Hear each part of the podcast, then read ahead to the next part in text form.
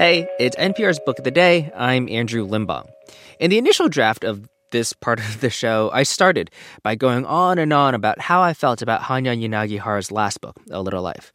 Remember how big it was when it came out? In certain circles, you saw folks carry that tome around, and it was this cultural signifier, you know, like, this is the book to read now. But then I thought, how crummy must it be to come out with your follow up book and know that it's going to be framed in the shadow of its sibling? Yanagihara talks a bit about that in this interview with NPR Scott Simon about her new novel, To Paradise, which is about, well, a lot of things, but she tells Scott that, above all, this is the book she needed to write now.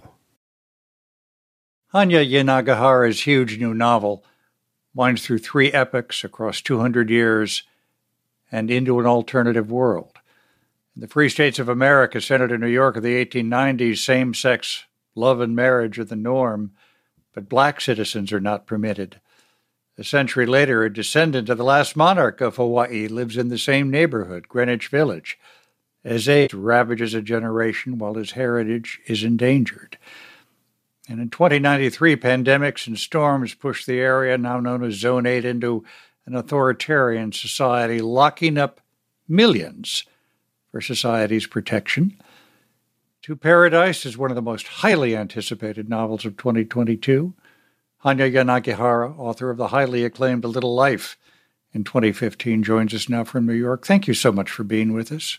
Thank you so much for having me, Scott. My word, these are three eras of exquisite, detailed, intricate, interlocking lives, all in your head. How do you keep track of it all? Well, you know, you don't think about it too much. It's a little like when you're doing anything that feels complicated. And if you start overthinking it, then it starts to feel less spontaneous and more labored. And it felt very intuitive to write these sections of this book. Once I had the structure down and had decided on what I wanted to say, the actual physical act of writing came quite quickly and fluidly. What do you hope readers will, will see in these separate lives? Across two centuries, or, or, or are they separate lives? Is that the point? Well, they are and they aren't. I mean, it's a story of three different outsiders and three different people who are trying to find love because they, they want to love and they want to be loved.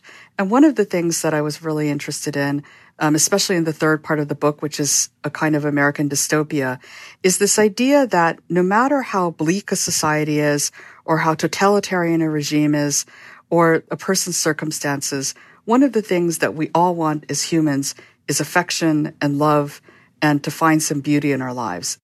You will understand why we have to ask, particularly about the last section. A novel is, is enormous and ambitious, more than 700 pages, and, and pandemics feature prominently. But I'm going to guess that you, you were at work on this story long before we knew about COVID 19. Yes, I started doing research for the pandemic part of the book in 2017, and I went up to Rockefeller University, which is a postgraduate university on the Upper East Side of Manhattan, and met with some virologists there, all of whom predicted that there was going to be another pandemic coming soon. But by the time we actually got sent home because of COVID, so this was for me around March 13th, 2020, I was mm. very deep into the narrative. I was probably about halfway through the third part of the book. And I know this sounds strange to say, but it didn't feel eerie and it didn't feel like it was a parallel world. It felt completely separate. You know, as a citizen, I was confused and afraid at times and certainly helpless. But within the world of this book, I was its God and its master and I could do whatever I wanted to do. And so the two events, the one of the book and the one of in real life, did not to me feel and still don't feel particularly related. Yeah. Your father's an oncologist, your mother was a was a teacher and a gifted artisan, I gather. What have you learned from them that we might see in your novels now that you've done two celebrated ones? Well, I think that, you know, disease and, and dying was never something that my family shied away from discussing. Death was not a, a, a fearful subject. And my father was always very careful because he had so many patients who were terminally ill not to speak about disease in the language of sports or athletics, which we often do, that someone lost their battle against cancer or they won the fight against such and such a disease.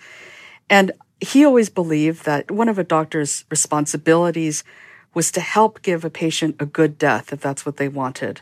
And it was also not to discuss dying in terms of victory or of um, moral approbation.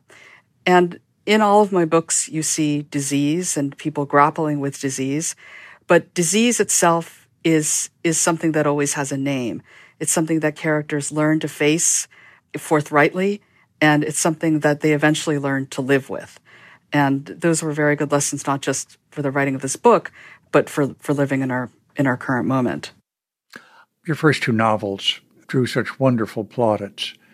What, uh, what led you to not just create a new world, which fiction does, but a, a new world lifted out of our own and even an old world lifted out of our own.